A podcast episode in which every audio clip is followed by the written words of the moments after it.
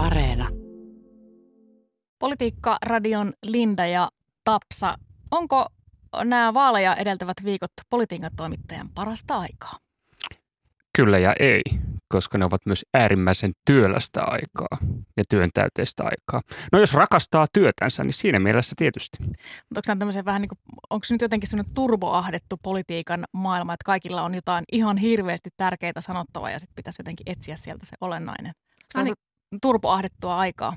Ainakin somessa tuntuu siltä, että aina kun menee sille somen rentoutumaan hetkeksi työasioilta, niin sieltä tulee vastaan kaikki niin kuin ehdokkaat, joilla on hirveästi kaikkea asiaa. Ja musta tuntuu, että Instagramkin on muuttunut tällä hetkellä tosi paljon, että siellä on hirveästi sille, niin kuin jokainen Instastory on täynnä kaikkea kamaa ja asiaa ja miljoona sille tekstiä, tekstiä täynnä ja niin kuin ehdokkaat koko ajan on kertomassa, että mitä asiaa. Tavallaan niin kuin toivoisi, että voisi olla hetkenkin joskus edes ilman sitä, mutta sit pitää, jos sitä haluaa tehdä, niin täytyy laittaa suurin piirtein kaikki somekanavat ja kaikki kaikki tota, mediat kiinni.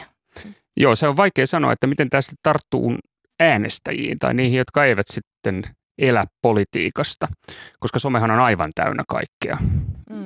Tietysti some, tietyt somet, erityisesti Twitterhän nyt on aina täynnä politiikkaa ympäri vuoden, mutta kyllähän tämä kulminoituu voimakkaasti tässä viimeisillä viikoilla, mutta vaikea sanoa, miten nyt sitten äänestää, että tarttuuko tämä sama pöhinä nyt sitten kansalaisiin. Mm. Kunta, kuntavaaleissa on äänestysprosentti perinteisesti ei ole ollut toivottavan korkea. Viime kuntavaaleissa 58. Öö, mistä johtuu, että kuntavaalit on, vaikka puhutaan sellaisista vaaleista, joissa kuitenkin päästetään, päätetään tosi tärkeistä ja meidän arkeen lähellä olevista asioista, niin sitten yhtäkkiä se äänestäminen ei olekaan. No Onhan se siis tosi ihmeellistä, että ei ole korkeampi, kun ajattelee, että sä päätät, pääset kuitenkin niin kuin äänestää asioista, jotka on tosi lähellä, niin kuin tyylin koulutus ja terveydenhuolto ainakin vielä toistaiseksi, joku asuminen, kaavoitus, liikenne, semmoiset asiat, joista niin kuin ihmiset kuitenkin usein niin kuin keskustelee naapureidensa ja kavereidensa ja työkavereidensa kanssa, niin sitten kun pääsisi siihen vaikuttaa, niin sitten se ei jotenkin niin paljon kiinnostakaan. Mutta toisaalta mä mietin, että voiko tässä olla myös se, että monet ihmiset on myös semmoisia niin perustyytyväisiä siihen asian tilaan, mikä sillä hetkellä on kuitenkin. Niin, mä luulen, että sillä on aika paljon ö, merkitystä, että kunnissa ei ole tätä hallitusoppositioasetelmaa olemassa, niin se ei, siihen ei synny kuntatasolle välttämättä semmoista oikein kihelmöivää, kutkuttavaa poliittista jännitettä, joka sitten ikään kuin herättäisi sitä kiinnostusta tähän ö, kunta vaaliäänestämiseen, että tietysti tämän takia, tai osin tämän takiahan on lanseerattu näitä pormestarin malleja, että saataisiin ikään kuin tämmöistä väriä ja kiinnostavuutta tuohon kuntatason äänestämiseen ja ikään kuin, että se poliittinen valta henkilöityisi suoraan johonkin ihmiseen. Sehän on vähän semmoinen puolittainen malli kuitenkin tuo pormestarimallikin, koska kuitenkin valtuustoryhmät ja niiden tuota, painoarvo valtuustossa, niiden koko ratkaisee ja määrittelee kuitenkin sitä kuntapolitiikkaa. Mutta kuntapolitiikka on vähän semmoinen, että vaikea jäljittää, että – missä se nyt menee, missä ö, tuota, lautakunnissa nyt päätökset tehdään ja mikä ryhmä tässä nyt sitten määrittelee sen kaapin paikan, niin, niin ehkä et, tästä osin. Siis tavallaan tässä myös yksi, yksi kysymys on se, että maakuntalehdillä on mennyt aika huonosti viime vuosina ja olen välillä miettinyt, tuleeko näistä paikallisista asioista uutisoituu tarpeeksi, onko ihmiset perillä siitä, että mitä just sun kotikunnassa ja maakunnassa tapahtuu. Itse entisenä maakuntalehti toimittajana, niin olin kolme vuotta pohjalaisen uutistoimituksessa, niin siellä niin tutustu siihen, siihen, niin me usein puhuttiin siitä, että, että jos mä en olisi tehnyt tätä uutista, niin tätä ei olisi kyllä kukaan tehnyt. Että et ei valtakunnan ää, medioita kiinnosta ne paikalliset pikkuasiat välttämättä ihan hirveästi. No onneksi Ylellä on niin kuin paikallistoimituksia aika monessa paikassa.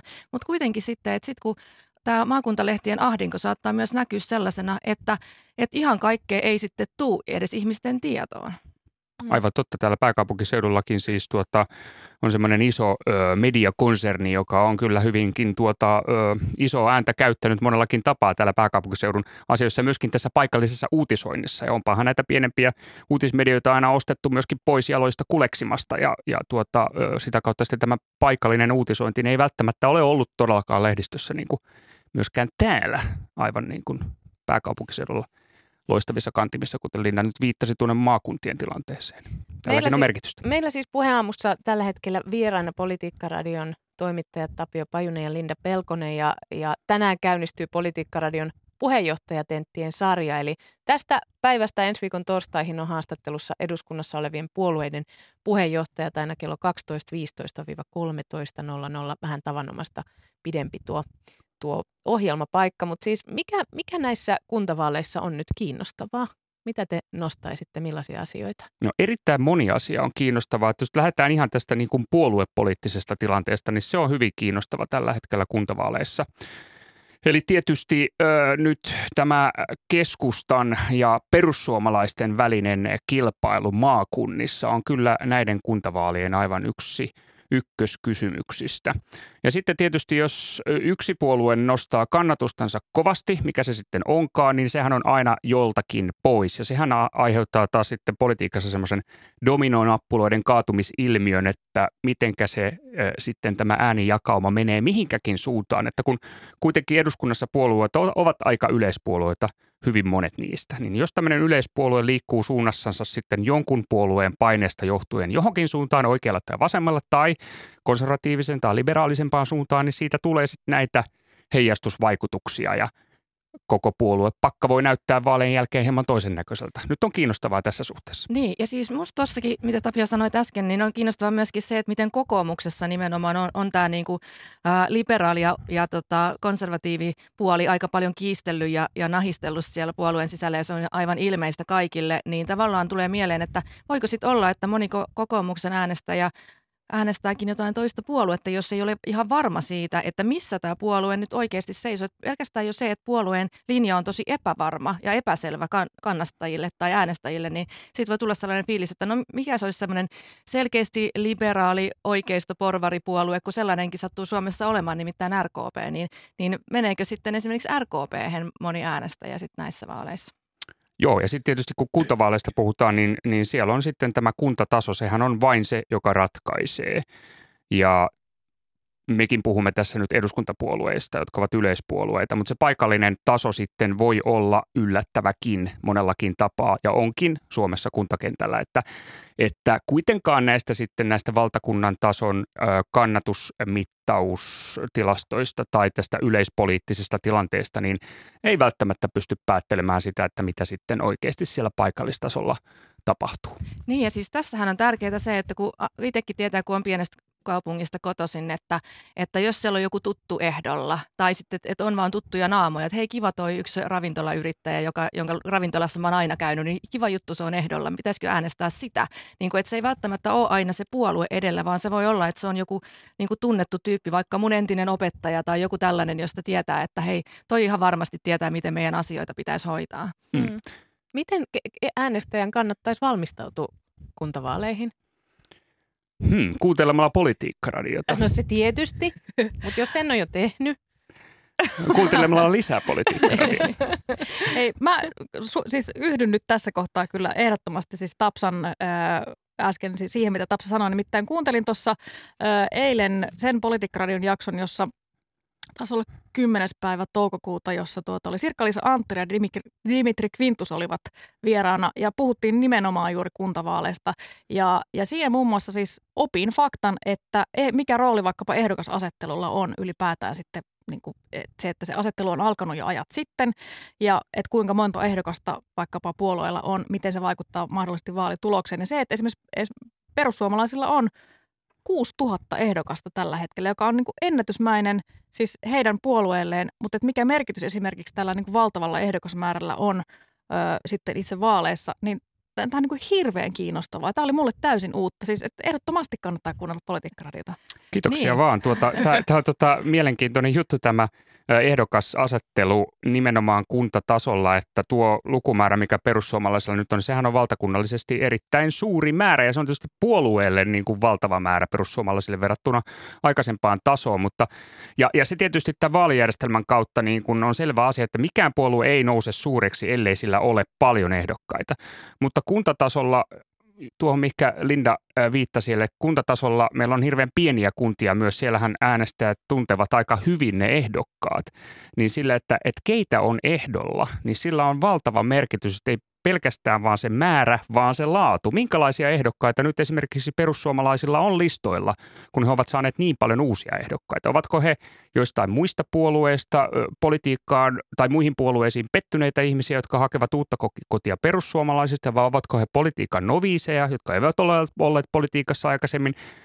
Vai ovatko ne he sellaisia tyyppejä, jotka ovat hyvämaineisia tyyppejä kunnassa, jotka nauttivat sellaista arvostusta, että tuota voisi äänestää, vai sitten päinvastoin? Ovatko he hieman tällaisia niin kuin jakavia, kulmikkaita tyyppejä, jotka herättävät myöskin sitten epäluuloja? Tästä emme tiedä tällä mm. hetkellä mitään. Eli tässä suhteessa perussuomalaisten tämä tulos, niin se on erittäin suuri kysymysmerkki. Se on kyllä ihan just näin, niin kuin Tapio sanoi, että kyllä sillä on tosi paljon väliä, että, että keitä ne ehdokkaat on, että ei pelkkä määrä. Mutta että, että valtava nousu perussuomalaisilla, siis 2000 ehdokasta enemmän suurin piirtein kuin viime, eli heillä oli viime vuonna, tota, viime vaaleissa, viime tota, kuntavaaleissa ää, nel, noin 4000 ehdokasta, nyt noin 6000, niin onhan se ihan valtava nousu. Siis semmoinen, että, että kun perussuomalaisilla useinkin, vaikka heillä on ollut eduskuntavaaleissa jytkyjä ja muita, niin ne ei ole välttämättä aina näkynyt kuntatasolla. Ja silti heillä on se ehdokasmäärä ollut aika pieni ja myös kannatusmäärä kohtuullisen pieni siihen verrattuna, että miten ne eduskuntavaalit on mennyt. Niin, tosi jännittävää seurata nyt sitten, että miten käy näissä. Ja onko jossain, ilmeisesti on sellaistakin vähän kuullut juttu, että tuolla maakunnissa on myös niin kuin muista puolueista mennyt ehdokkaita perussuomalaisten riveihin, että, että ei pelkästään ole, ole tullut uusia ehdokkaita, niin onhan se tosi jännä, että miten se oikeasti muuttaa, että, että ei ole suoraa vastausta tähän, pitää seurata. Ja nyt kun tuota, perussuomalaiset erityisesti nyt on, pyrkii murtamaan tätä keskustavaltaa näissä pienimmissä maakunnissa, se on heidän tavoitteensa, niin sitten tuota, ja keskustalla on ollut vaikeuksia oman valtakunnallisen kannatuksensa kanssa ja puolueessa on ollut paljon liikehdintää. Puheenjohtajat ovat vaihtuneet ja edellinen vaalikausi Sipilän kausi oli, oli hankala puolueen julkikuvan kannalta. Siellä oli soten kaatumista, oli aktiivimallia, joka oli hyvin, hyvin jakava esitys ja sitten oli tietysti tätä kikyttämistä, joka sekin oli niin kuin hankala asia ja keskusta hyppäsi sitten Rinteen hallitukseen, nyt Marinin hallitukseen. Tämä on hirveän hankalaa puolueelle ikään kuin löytää sitä paikkaa, missä keskusta seisoo. Mutta nyt jos katsoo noita keskustan niin kuin ehdokasmääriä, niin ne on aika hyvällä tasolla kaikesta huolimatta. Että saapa nähdä nyt sitten, että, että tuoko keskusta nyt kuitenkin, se on erittäin kova maakuntien poliittinen vaikuttaja, että, että ei sitä niin vaan sitä keskustavaltaakaan tuolla maakunnissa kaadeta. No joo, ja onhan nämä tosi tärkeät vaalit Annika Saarikolle puheenjohtajana myös, että hän on nyt ensimmäistä kertaa vielä puolueen puheenjohtajana vaaleihin. Ja koska silloin syksyllä, kun Annika Saarikko valittiin puheenjohtajaksi, niin oli hirveän suuret odotukset, että kun hän nyt niin kuin on ja itsekin niin kuin piti itseään totta kai parempana kuin Katri Kulmuni, joka ei saanut kannatusta nousuun, niin nyt, nyt ei Pau Kallupissa ainakaan näkynyt, että Annika Saarikkokaan olisi myöskään saanut tätä nousuun tätä puolueen kannatusta, niin tietysti vaaleissa sitten nähdään, miten käy. Mutta en kyllä usko, että, että tähän, tähän tota, väitteeseen, mitä on paljon viljelty, että se jollain tavalla kuntavaalit vaikuttaisi hallituskokoonpanoon. En usko, että sillä on mitään merkitystä valtakunnan politiikkaan siinä mielessä, mutta kyllä siinä voi vähän alkaa tota, jännittämään, että, että jos kannatus vaan laahaa, että miten sitten puheenjohtajan käy. Joo, ja sitten tietysti sekin vielä, että tämä valtakunnallinen kannatusprosenttihan – ei kerro koko kuvaa sitten sitä, siitä kuntavaalituloksesta, että kuntavaaleissahan tietysti ratkaisee ne valtuustopaikkojen määrät. Eli varmaan nyt keskustan kohdalla, kun katsoo tuota val, val, valtakunnallista kannatusta, joka on historiallisen alhaisissa lukemissa keskustalla tällä hetkellä, niin ehkä voidaan ruveta raksiin punakynällä yli nyt keskustaa vaikka Helsingin kaupunginvaltuustosta mahdollisesti. Sori nyt vaan kaikki keskustalaiset, kun ovat Helsingissä ehdolla. Tehkää kovaa työtä, yrittäkää päästä valtuustoon, mutta että huonot mahdollisuudet tällä kannatuksella. Mutta mikä on sitten se keskustan valtuustopaikkojen määrä valtakunnallisesti? Se voi olla kuitenkin ihan, ihan tanakka kaikesta huolimatta, vaikka nyt niin kuin Etelä-Suomen suurimmissa kaupungeissa ehkä tullaan rajustikin alas. Hmm. Politiikkaradiossa tullaan siis tästä päivästä aina tuonne torstaihin kymmenenteen päivään kesäkuuta asti eh, kohtaamaan puolueiden johtajia tänään Jussi Saramo, joka siis sijaistaa Lee Andersonia. Miten te olette, Linda ja Tapsa, valmistautuneet kohtaamaan nämä puolueiden ykköstykit? No tosi kova, tosi kova valmistautuminen ollut tässä. Että... Teillä on korkean paikan leiriä ja muuta tällaista. Meillä oli viime viikolla joka päivä palaveri tästä aiheesta. Joo, kyllä, kyllä tota, tämä happitelttahan kuuluu politiikan toimittajan tuota, no niin perusvarustukseen Kyllä, työpaikalla, että jaksaa ohuessa ilmanalassa äh, tuota, länkyttää tai vääntää studiossa, kun happi loppuu. Kyllä siinä tarvitaan hemoglobiiniarvojakin. Mahtavaa. entä, niin, e, entä miten tota äänestäminen, min, min, minne teille yleensä teidän äänestäminen sitten sijoittuu ja ajoittuu? Onko, puhutaanko ennakkoäänestyksestä vai ihan sitten onko vaalipäivä se ainoa oikea äänestyspäivä, jos Tapio Pajusesta ja Linda Pelkosesta puhutaan? No jos minä vastaan tähän ensi, ensiksi omasta puolestani, niin ehdottomasti äänestän aina vaalipäivänä vasta, koska kyllähän peli pitää katsoa loppuun saakka. Eihän sitä voi nyt kesken tavallaan tehdä sitä päätöstä ja, ja tuota noin, niin tämä on yksi kriteeri. Toisaalta se on myöskin juhlavaa äänestää vaalipäivänä. Ja sitähän voi myöskin juhlistaa vaalipäivänä oikein mukavasti vaikkapa keittämällä vaalikahvit sitten äänestämisen jälkeen. Että peli katsotaan aina loppuun saakka. Mäkin olen usein tehnyt näin, mutta tällä kertaa mä kävin ennakkoäänestämässä ihan vaan varmuuden vuoksi. Et jos on vähänkin semmoinen niin ajatus, että että silloin on vaikka tosi kaunis sunnuntai ja on kesäpäivä ja tekisi mieli tehdä kaikkea muutakin tai olla jossain ihan muualla, niin sitten on kuitenkin kiva käydä ennakkoäänestämässä ihan vaan silleen, että ettei se nyt vaan jää sitten kokonaan pois. Mutta mm. tässä on myös vakava pointti nyt Lindalla siinä mielessä, koska nythän on koronavaalit ja, ja tämähän voi aiheuttaa omia mutkiansa sitten ihmisille vaalipäivänä mahdolliseen äänestämiseen, että miten se sitten onnistuukaan. Että, että siinä mielessä, että jos toistaiseksi terveyttä piisaa, niin ihan hyvä vinkki on myös hoitaa äänestysvelvollisuus alta pois. Mm.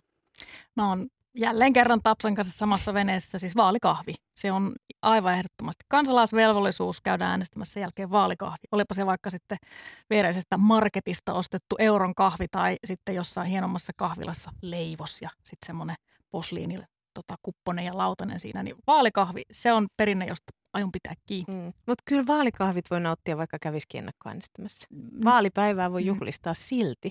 Ja sitten mm. tietysti katsoa kaikki no, lähetykset no, se on ja kaikki totta. siihen liittyy. Se on totta. Mm, Mä astin vaalivadelmat tänä vuonna.